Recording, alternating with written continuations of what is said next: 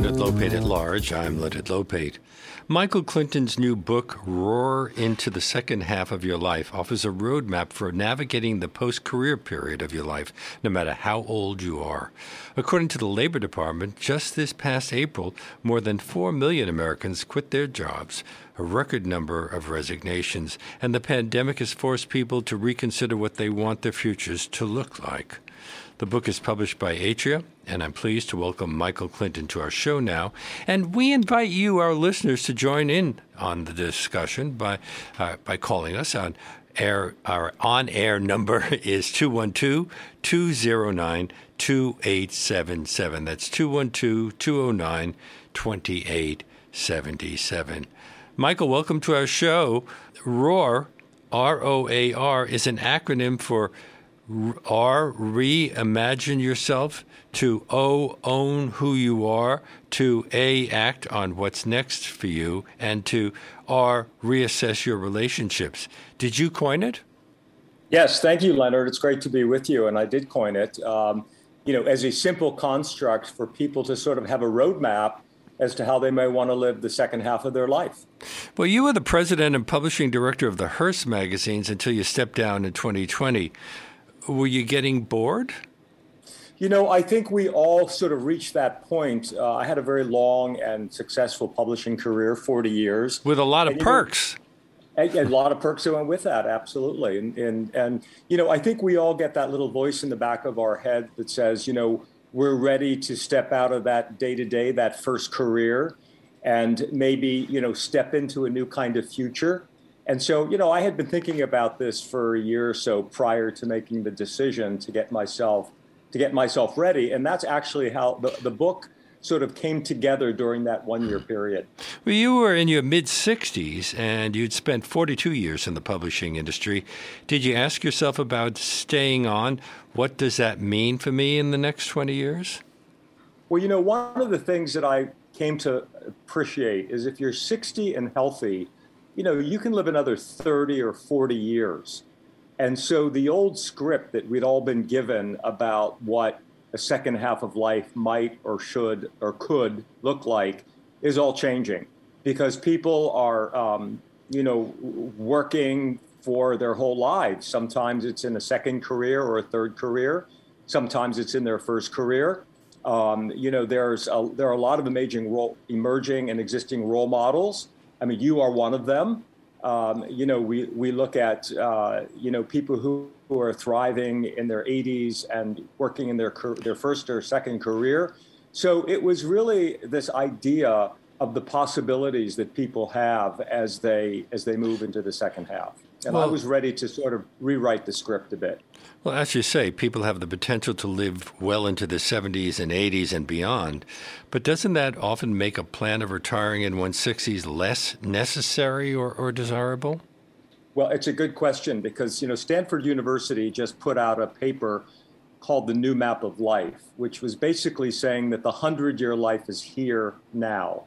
And over the next decades, we're going to see a massive increase of people globally reaching 100. Hmm. And we're living longer than we did in the past. Yeah, living even longer. even with COVID as, a, yes, as even an with. COVID, which was the slight dip in the the life expectancy. But the the paper goes on to say that today's five year old, assuming they had the right prenatal and you know early childhood development, uh, 50% of today's five year olds have the possibility of living to be 100. Hmm. So to answer your question, you know, or your statement, the 60 year career is going to become more of a norm than what might have been once considered the 40 year career. So, yes, I think you're going to see people working longer part of it out of economic necessity yeah. to fund a very long life and part of it out of you know fulfillment and satisfaction. Well as you point out it involves dealing with the fact that many of us aren't prepared financially logistically or emotionally for the next phase in our life. And although we may want to retire most of us don't want to just do nothing. Exa- exactly right. And i think this is the aha moment where all of a sudden you know it's interesting in 34% of the US population is 50 plus right now. Every day, 10,000 people are turning 65, and in 2030, one in five Americans will be 65 plus. you've got this huge group of people who are all of a sudden saying, wait a minute, I don't want to retire in the traditional way.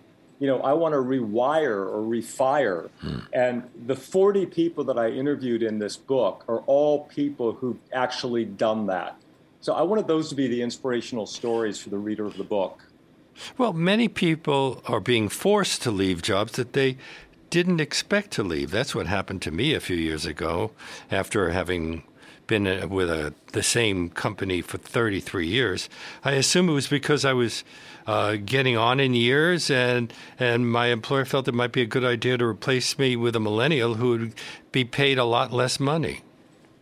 Well, you know, all that's going to change, and I think it's the people who will force the change because what is happening now, and you mentioned some stats at the top of the show about people who have left their jobs, and we've all read about the great resignation the, the, the problem is, as the boomers move out of the workforce and the generation before them, there aren't enough people to backfill the jobs. So employers are going to have to rethink how they keep seasoned, experienced workers on longer. That's going to be different kind of job structures. It might be three days a week. It might be intergenerational projects. The importance of the wisdom, the experience, the mentoring is so critical. And I think a lot of employers are beginning to see that light.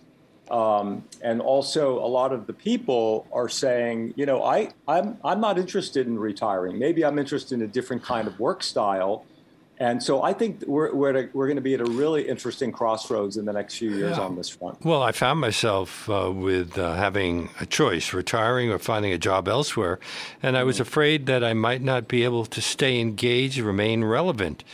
In your way of looking at a situation like that, might I have had more options? I, I don't mean just me, but anyone who is in a similar position. Yeah, you know, I, I, call these people the reimagineers. You know, these are the ones who have found the new formula for either working longer in their first profession or literally starting a whole new profession in their 60s you know, a great example in the book, a woman who I interviewed who decided in her 50s to become a medical doctor. She had been a book editor, and she's now a medical doctor in her early 60s. Wow. And her point of view is, you know, this career could be 25 years, and that's okay. You know, thinking about it, the, the opportunity for people to pivot and shift in their 50s and 60s into a new career has never been more relevant and there are lots of different ways to do it. We, we show a lot of tools and resources in the book and examples of how you can do it. Well, I invite listeners to, to join in this conversation. Uh, again, the number 212 209 2877. That's 212 209 2877. Is this different for men and women? A recent AARP survey found that almost 30% of women over age 65 reported feeling very or somewhat worried about their current financial situations, compared with 20% of men who are that age. Yeah, well, this is part of the O of ROAR, which is own your numbers. And, you know, a part of this process that you have to go through is not only do you own your health numbers, which we'll talk about first, it's shocking to me how many 50 or 60 year olds don't know their blood pressure or basic things like their heart rate. But more importantly, is owning your financial numbers. You know, when a lot of people don't want to face the reality of, you know, what kind of financial numbers do they have and it, can they sustain their their life and their lifestyle, you know, well into their 90s based on their current financials but you have to go through the work to do the work to identify where you are now before you can move it forward. So you have to ask yourself questions like what are my assets? What will I have from Social Security payments? Mm-hmm. Uh, when should I take Social Security payments sooner or later? Um, uh, do I have a pension or a 401k? And also, what's the cost of living right now? Right. And also, am I going to run out of money when I'm 80? And, you know, if I'm 65 now and I do that math and I look at it, I say to myself, okay, how am I going to, how am I going to rectify that? And I think that, you know, being proactive on this front, all the things that you cited, so important. And there are lots of tools online. You know, you don't necessarily have to have, you know, a fancy financial advisor. If you do, that's great. But your local banker can help you, an accountant can help you. It's really critical to go through that that financial roadmap for yourself to see, you know, how you're going to be able to afford to live. Let's take a few calls. Again, the number is 212 209 2877. Hi, BAI, you're on the air. Hello, Leonard? Yes. Yeah, good, good afternoon. How are you? Your guest is great. Okay, well, you want to talk to him? No, I got both of you. Uh, I got a great career for your second thing. Take Wait, we got to talk more careful, cl- closely to your phone, but you drifted off. Yeah, take a one-way ticket to Cuba. Yeah, yeah. Okay. Okay, thanks so much for your, your call. Um, I think that man should retire that joke. Uh, let's take another call. BAI, you're on the air. Hi. Um, I was thinking, I find it very sad that even physically, if we're capable of working, that at the age, let's say, of 65, 70, we still have a need to be productive. I believe that uh, life is given us. We have a period of uh, studying, uh, maturing, and then we have work, and then we have to have uh, a time where work doesn't define who we are. Later on in life, that could be uh, volunteerism. It could be something that we uh, cultivated during the period of time we were working. But the fact that people need to work, and then financially, I understand. But now I'm talking about people who are afraid to retire who have nothing in their head other than work. I think that's not a good thing for our society. Well, Michael, you, you say you didn't yeah. retire from your job, but refired and rewired your career. Yeah, your your uh, listener comments are so right on. I think one of the things, and interestingly enough, there's a whole chapter in the book on this very subject called life layering, because so many people do define themselves by their work, and what happens is they don't develop other aspects of their of their identity. And so they get lost when the work is over and they can't find their way. And if you start mm-hmm. this if you start that earlier and you develop other identities for yourself then what you do for a living does not identify who you are as a person and so this this particular chapter on life layering is a process that people can start at any time, whether they're 30 or 70, to build build this out. And yes, there are many other things that people can do to be engaged and fulfilled and satisfied, which is, is so important post post work. You want to ask an, anything further, caller? Well, I, I just I, I, I agree. I just think that. Uh, when we get older, we have a certain amount of experience, and to utilize all of that experience only in the workforce is a little bit of a, a waste. I myself am still working. I'm I'm 70. Uh, I'm working. I have a 10 year old child. Um, so I guess a little bit is financial, but the reason I'm working mostly is because physically I'm capable of working. Um, but the mm-hmm. moment that I physically uh, have some kind of illness, and because after all, retirement is really about going to doctors and maintaining your health, then I'll probably let it go. But I'm looking forward to letting it go. I'm looking forward not to be productive, not to be efficient, but to merely um, live on my memories and my present experience and be kind to other people. But some people are afraid of, of not being engaged if they just let everything go.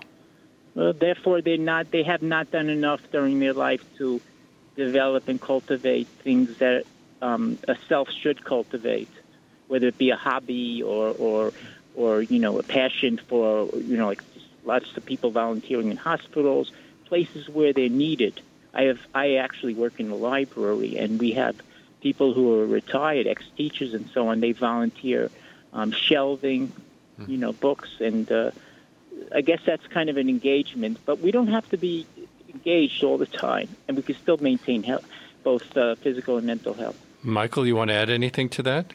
Yeah, no, I think it's well said. Here, here's what I would would say is that, you know, you're 70, you're healthy, you're you're engaged you, you have to think about that you know you may have another you know 20 30 years ahead of you. And so that's let's be you know optimistic and proactive that your health will allow you to have that longevity. And you know thinking about what what how you will fill that time is uh, it's a good thing to go through now just to think about you know what will this future look like. Um, what i'm finding in talking to a lot of the people that I interviewed, these 40 amazing people, is they spent about a year or two thinking about, if you will, the rest of their life. And some of them were in their 50s, some 60s, some early 70s, but they really did a lot of work to think about how do they want to spend their day? What were they what are they good at? What aren't they interested in doing this, which is an important part too. You know, editing out the things that don't mean anything or matter to them anymore you know, we have this great moment now that we're living in where we're going to have, you know, longevity is going to be more and more in our in our culture in our society, and that's an incredible opportunity for all of us. You're listening to Leonard Lopate at Large on WBAI New York 99.5 FM, streaming live at WBAI.org. My guest is Michael Clinton, and his book is Roar into the Second Half of Your Life, published by Atria. And we are taking your calls. Our number here is 212 209 2877. Let's take another call. BAI, you're on the air. Mr. Lopate, how are you? I'm okay. Because I, I decided not to retire. I, I listened to your show, and I think you're, I mean you're you're the epitome of the of the conversation because I thought you were in your 60s and I think at you're, you're over 80. You don't sound you don't sound a day over 60. I'm 81.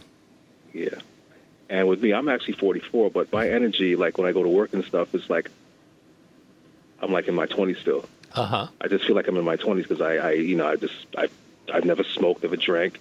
I really want to. I, if I can, if God lets me live to like 90 years old, I'd be grateful. But are you, you know? even thinking about uh, a time when you might consider retiring, or is that going to, is that years down the road?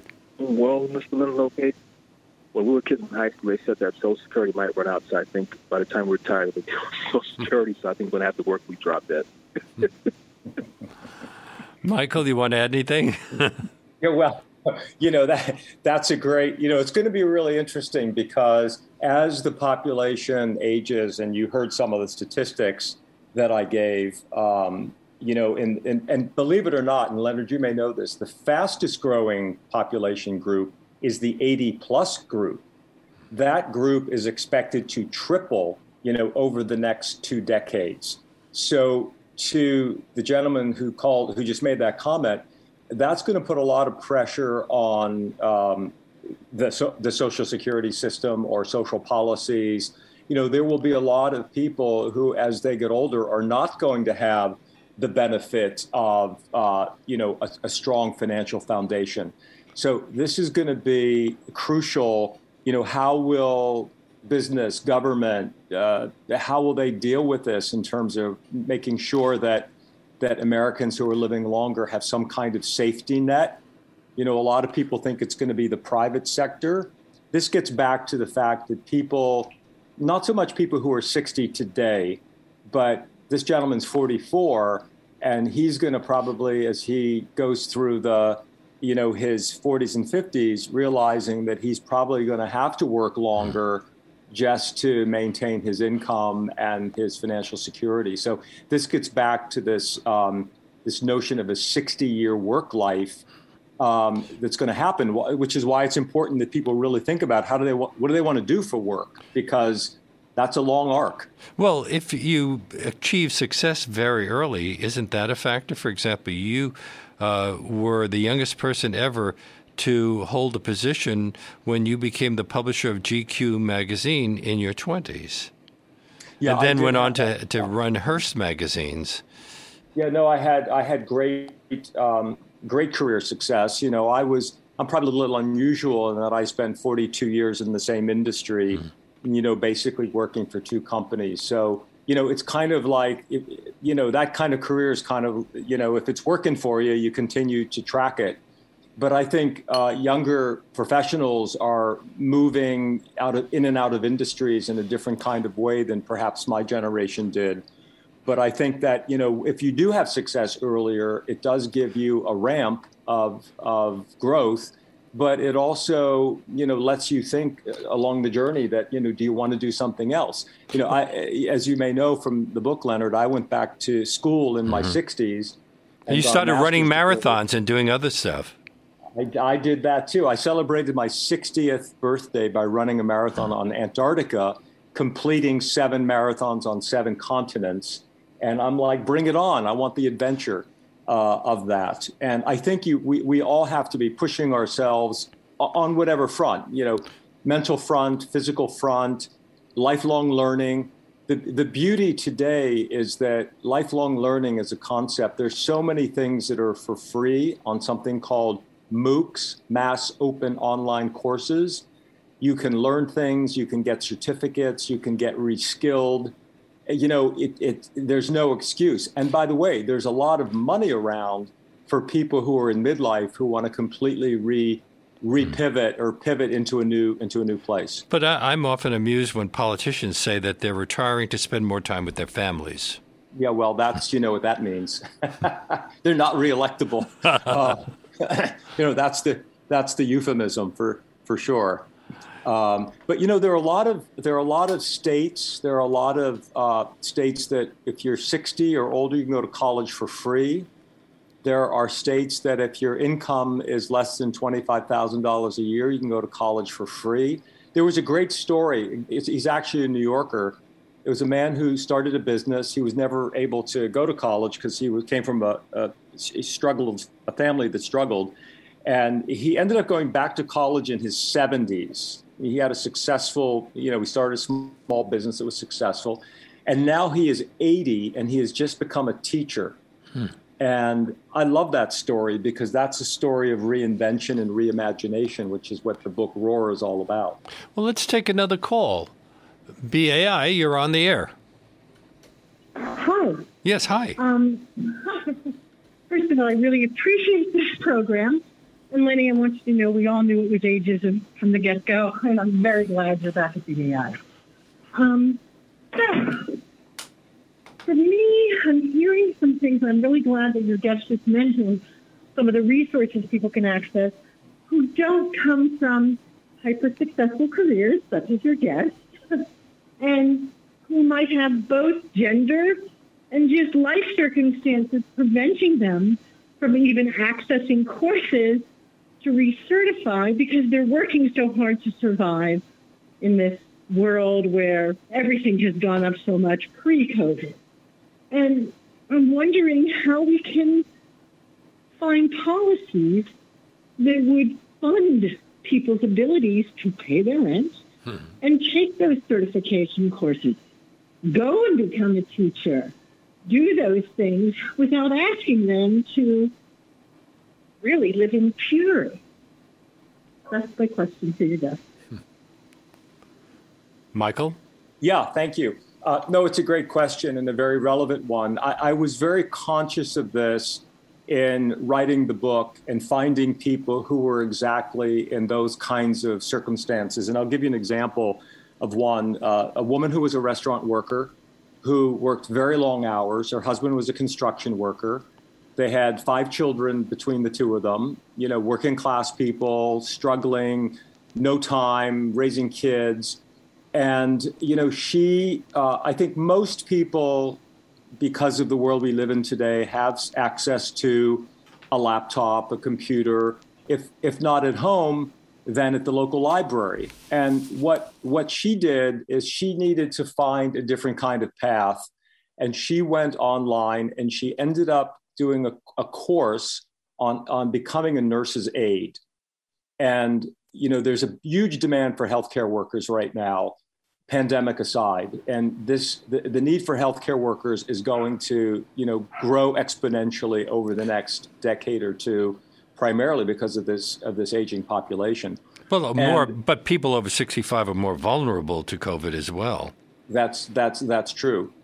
That's very true. And so this uh, woman, Janine, um, became a nurse's aide, and then she went on to the next level. Uh, all all of this, you know, learning online and then going into a practical place. She did have the benefit of a husband who had a second income. So at a certain point, she pivoted out of the restaurant work. You know, she has no college degree, so this was all you know fundamental learning for her in a new area. And she's now thrilled in the way she was able to to move herself into a place where she thinks she will now go on and become a you know licensed practitioner nurse and hmm. you know may build on that you know in the future. But right now she took that she took that first step. And she she made it a priority for herself um, in order to do that. And so i think that was a that's a good just one story in the book which you know points out a, a path that you can do you, you, one has to say i want to do this i want to be committed to this this is where i want to go and she, she was a great example of that Caller, you want to add anything? Yes, I do, and I, I really appreciate that example. And as you pointed out, she had a spouse with a, or a partner with a second income. i I want to think, because I haven't gotten your book, so I don't know everything that's in it. Uh, and I probably will go and get it today.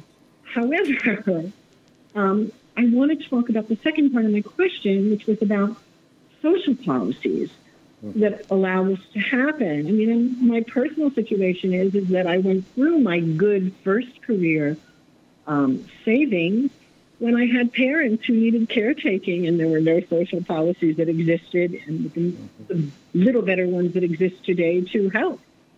So I pivoted to a second career, and then to a third career uh-huh. um, that I'm still working at into my 70s. That is keeping me afloat but sure, there are other things I'd like to pursue beyond my humanities undergraduate degree that I think could lead to other careers.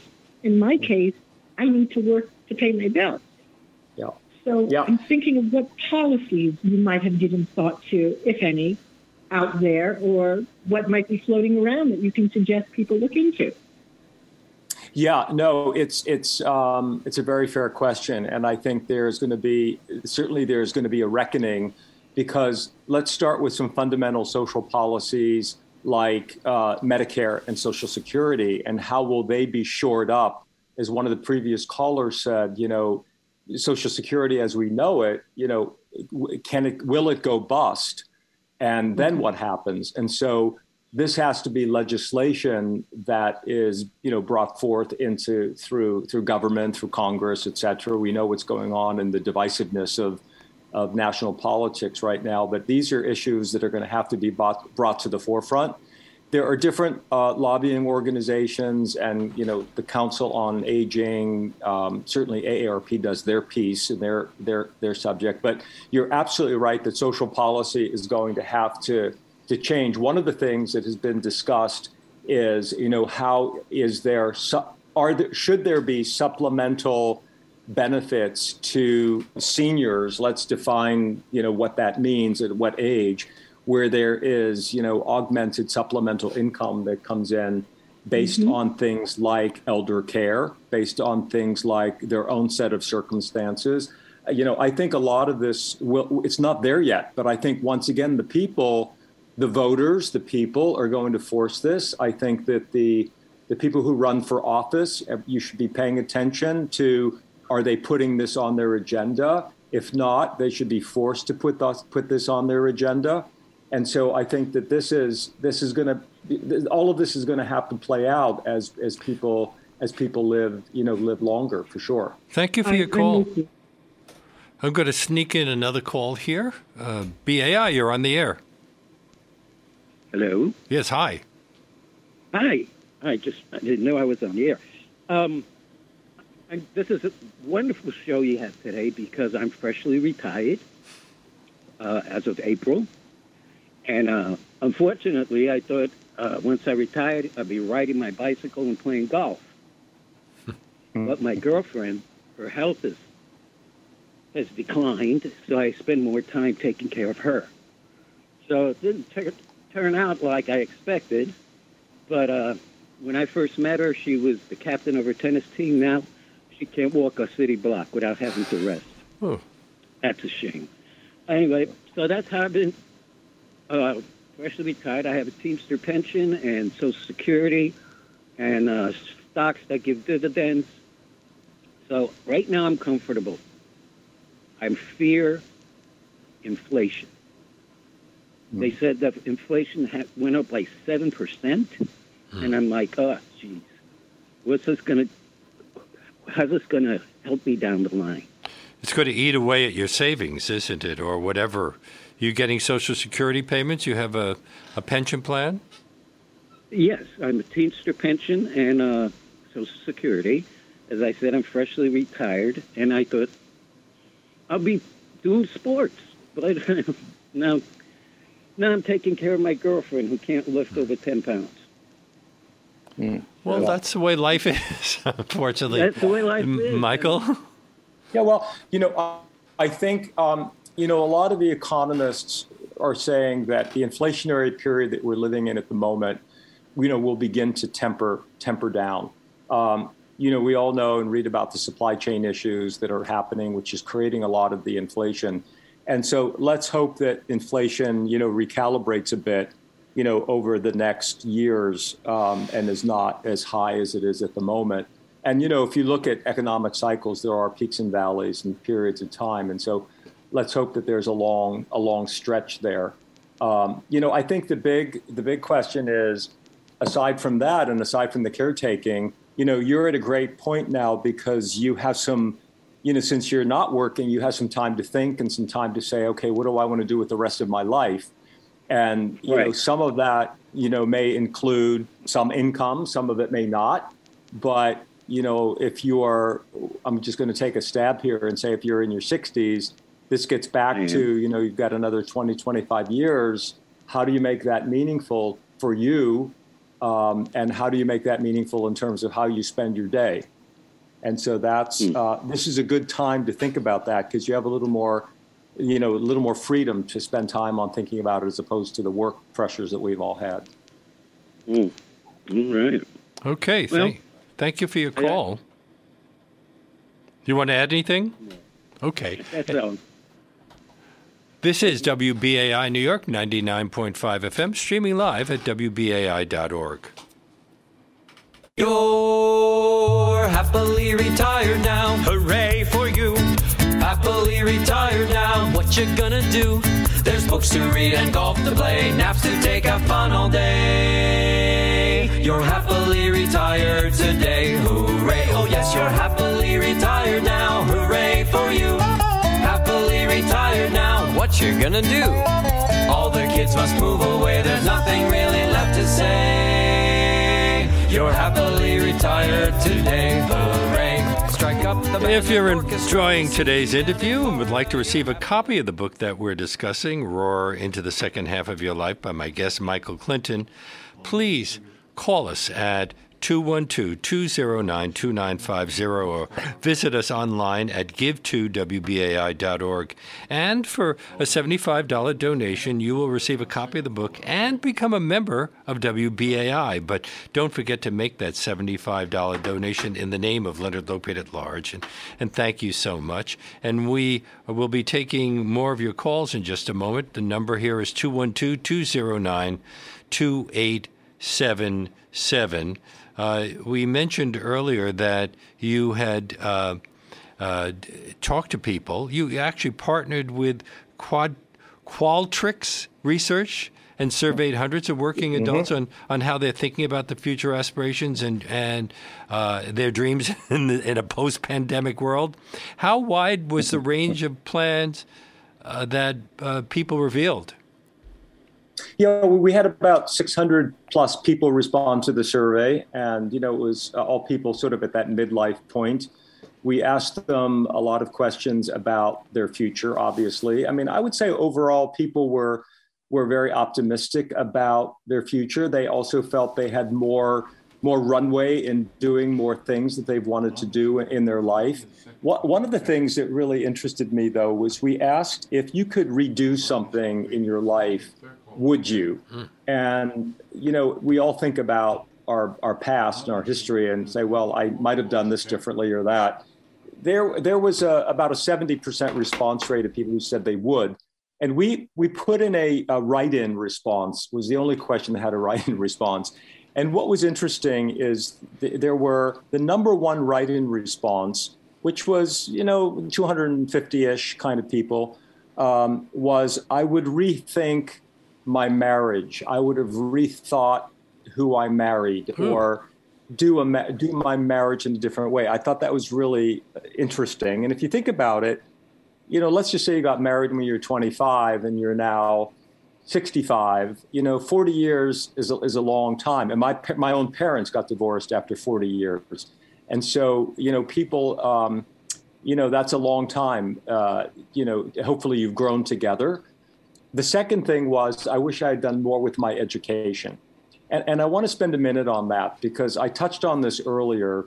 And what I've what I continue to learn through the research of this book, and once again, there are resources in the book like Scholarship Owl and other um, forms in which you can get financial support to do something different. And by the way, that doesn't necessarily mean it's a, de- a college degree or a master's degree. It could be something like training to be a tradesman you know, or uh, you know, we we need carpenters and electricians, you know, so why can't you do that at 50? I mean, there's there are senior programs for people to become trades tradespeople. You can get monies to do certificates, as I mentioned, the woman who became a nurse's aide. There are lots of resources. Yeah, well, you to be interviewed Mark. Kaplowitz, a successful Wall Street banker in his late 40s. Yeah. And he went back to school and got a master's in adolescent education. He's now a teacher in inner city schools. Yeah, absolutely. He gave up a Wall Street career and he's teaching in inner city schools. and so- he's happier now? ha- happier now. And I think one one of the things, you know, what so one of the the things that I like to say is go back to your younger self. Wh- what did you leave? You know, Mark is a good example. He really wanted to be a teacher when he was in his 20s. But, you know, he was talked out of it by his parents because they said, well, you know, you, you may not have, you know, you're going to make a living, but is it going to be the kind of living you want? And so he ended up going down the business route where he made a good living, but it finally caught up with him. And you know, we all had something in our 20s. And by the way, it doesn't have to be a career. It might have been a, a you know a creative passion that we we gave up. You know, we wanted to be a writer. One of the women I interviewed in the book, she was a sales executive. She really always wanted to be a writer. Once again, she was talked out of it because there's no quote future in being a writer. And in her 50s, she started taking writing courses and going online and going to master classes. And she joined the Mystery Writers Guild and she went to a conference or two pre COVID. And she started to write, sit down and, and write in her 50s. And she finally wrote a novel. As she said, she had 170 rejections, hmm. but she, she, she, she continued she put that first novel away and wrote a second novel. She found a publisher. She's now 66 and she's written five mystery novels. Hmm. And she calls herself a mystery writer, in which she is. But she went back to her younger self and picked up on something that she she regretted giving up. So that that's a great way to think about how can I move forward in the second half. Should we take some more calls? Sure. BAI, you're on the air. Could I speak to Michael? Yes. Go ahead. Hello, Michael? Yes, hi. Yeah.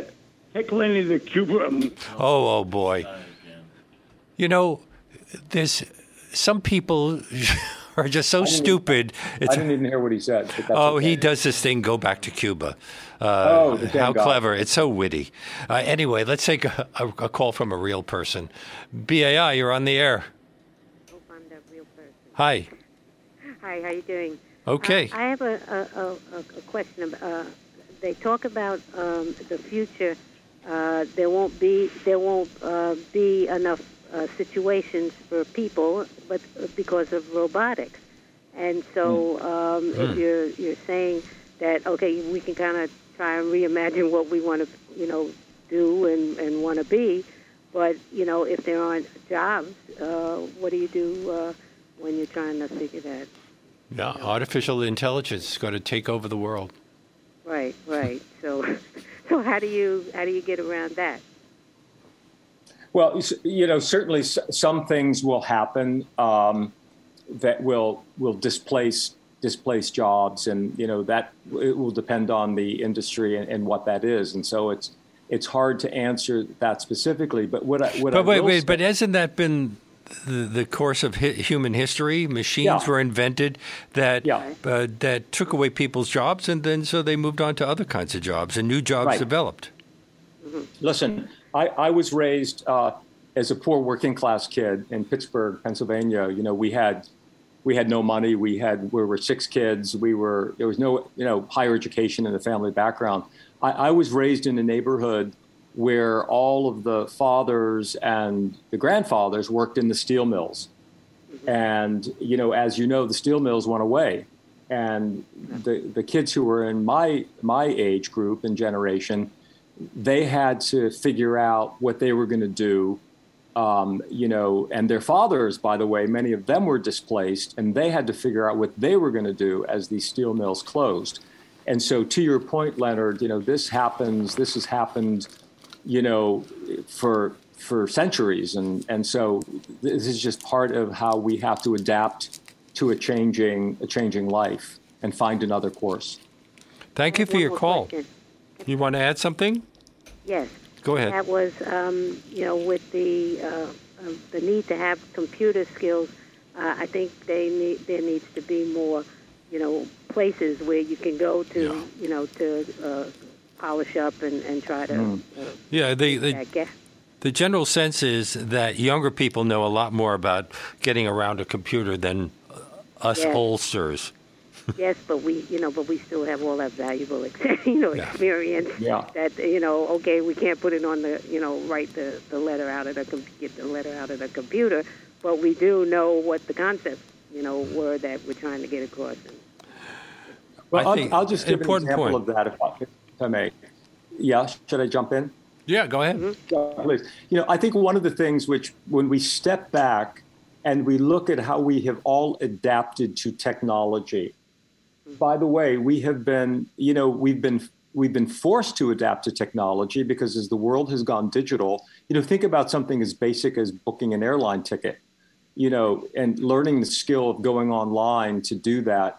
You know, we've all as a society, regardless of how old we are, um, have had to learn how to adapt to do that. And you know, walking around, I, my my 80, 80 my mother passed away at 89, but when she was in her 80s, and her late 70s, she gave up her landline. She was on her cell phone. She was texting. She was, you know, she was a great example of someone who just adapted to technology. And I think it's really important that we all adapt to the trends that are emerging around us, especially in our everyday lives. And we're going to see a lot of that in with medical technology and medical support as we all choose to age at home uh, there are going to be a lot of really different tools that are going to help us from a technology standpoint to you know watch our vitals and be preventative in our medicines and medications. And so i think it's imp- that, that's going to have good longevity benefits too. Well, my guest on today's Leonard Lopate at Large here on WBAI New York 99.5 FM, streaming live at WBAI.org, is Michael Clinton. And the book that we're discussing, the book he's written, is Roar into the Second Half of Your Life. It's published by Atria. Let's take another call. BAI, you're on the air. Hello. Hello. Go ahead. Yes, I'm Kendall Lampkin. Um, I'm happily retired at um, 67 years old. Uh, my second anniversary of retirement was February 12th. And here's the thing with me. Were you forced to retire, or did you just choose at No, 65 to retire? After 32 years working in both state and federal government, um, I'm one of the lucky ones. At the time, I thought that it was crazy to just work in government and, and, and, and work for a pension when everyone else was working for 401ks, which in some cases are now 201ks. But um, but I'm fortunate. I mean, I have a as, as long as Social Security and my pensions hang in there, I have a, a comfortable six-figure uh, annual retirement. Um, but here's the question: um, I'm one of those people that um, hopefully have great genes. My mom is uh, 90. My dad is 91. He's in better shape than I am. He does three miles a day, and I was considering um, relocating to um, to Portugal. There's a lot of talk about that. I spent the summer there last year. Um, but I'm one of those people that's caught in the middle. You know, my my kids are, are grown, and I married my daughter off last summer. So, and my son is happily a screenwriter. But I have this nag in terms of being concerned about my parents' health as I try to plot my second life. Um, and I guess the other thing is that what what I do in li- moving to Lisbon, I, I I looked at some nonprofit organizations that I might get involved with there. I'm just wondering if your if your guest has any thoughts or ideas about people that, that may or may not be stuck in this situation with parents that have longevity and, and, and the nagging um, frustration of wanting to move ahead but uh, still being held in that same situation. Yeah, you know, it's a great. First of all, you're. You, it sounds like you're in a really great place um, in, in, your life. So it's you know, t- take a moment and celebrate that for sure. Um, you know, one of the ways. It's funny you bring this up. There is a um, some some uh, in the book. There, I do cover some of this in the sense of, you know, people who want to really sort of bust out and do something different, like move to Portugal or move to Mexico or wherever their choice is. That's what I was going to do. But a lot of people yeah. choose to retire to Florida because of the weather. Um, mm-hmm. But yeah. but but then recently, I've been hear, hearing that people uh, only want to retire to places they consider politically friendly. Yeah, well, not, and and also there's the cost of living, and you know Portugal is a great uh, place, as is Panama, as is Mexico my, my own sister and her husband want to move to and planning to move to Ajijic, which is uh, in near Guadalajara in Mexico in terms of cost of hmm. living. There's a very big expat community. You know, I think that the one thing to think about is to start building the hybrid model as you're taking care of your your parents. You mentioned you spent the summer in Portugal. Uh, if that's your place, then I would say every year start planning to spend you know a few months in Portugal and start building your network there, your community. If you're to if you're to invest in property, you know, as your parents, um, you know, over over time, you may end up going there full time.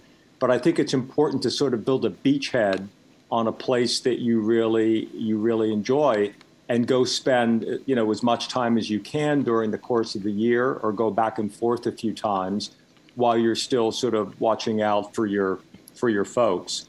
Um, you know, and so that that is you know a good example of sort of building the bridge in the hybrid model. You know, on the on the nonprofit side, there's lots of need and demand for people like you who have experience and knowledge and can bring unique uh, perspective. I'm, I myself am on multiple nonprofit boards, and you know I find it very rewarding, and I give a lot of my my time and energy to it. Uh, one of them is Pace University, which is in downtown New York. And, you know, I mm love the Pace story because their focus is on uh, first time, first generation college students. I'm a first generation college uh, graduate, so I can connect to their, you know, their mission. So find the nonprofits that are that you have a personal connection and interest in and that's that's a very individualized thing. But they would welcome you with open arms. Well, you also are on vice president, executive vice president of the board of trustees of the International Center of Photography, but not many people are offered those kinds of positions when they retire.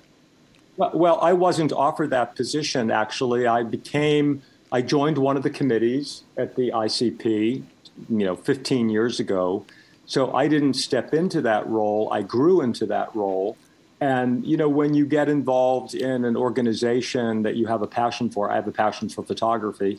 Um, you you grow within that that organization. It ultimately led to, as you point out, this particular particular role, but it was um, from a you know pretty fundamental beginning. We only have a little time left, but I want to sneak another caller in. Caller, can you make it brief? Hello, you're on the air. I'm a 77 year old woman, mm-hmm. and I worked very hard all my life, raised my four children, and now, being that I'm retired, I would like to go to do interior decorating, which was something I wanted to do since a childhood, and to write a book, mm-hmm. but I don't know where to start. Ah, well, first of all, I love the fact that you're thinking about next chapters. So, this is exactly what my book is all about. So, congratulations. you know, I think one of the things you can do in terms of interior design is I'll go back to there are lots of courses online where you can start learning the basics and the fundamentals. I would do. I'm going to. But you're I'm suggesting gonna, that people start off by looking online. Yeah, I mean, I think you can start getting, you know, you know, learning about it uh, online. Do you I'm Google you- interior design? in, in, uh, I, I might say Google, um, how do I become an interior designer? Let's start there. Um, But here's a practical way. I'm gonna I'm gonna use my my own mom as an example. My mom, um, who was a high school graduate, and when we when my brother and I sent my parents to Europe for their for their for their uh, anniversary. This is years and years ago, and my mother got really excited about visiting Europe and said, "I would love to become a travel agent." And she was uh, 50 at the time, so she was a little younger. But she said, um, "How do I do it? I don't have never done it." She went to a local travel agency, and she said, "I will work for free for a couple of months, learn your systems, and if I'm really good, will you hire me?" And so, what I would say is go find some of the interior design firms in your community, in your neighborhood, in your town, and see if you can be a um, a- an intern. You know, you can be an intern at any age, and you know, start learning sort of right on the job, if you will. And you know, don't do it forever, but you know, do it as a way to learn the learn the fundamentals and the skills and so forth. And I think that's that's a great practical step aside from an internet internet search. And and Um, and they might very well appreciate having an intern who already has a lot of life experience. They would love it. I would say they would love it. You know, bring it, bring it, bring it on.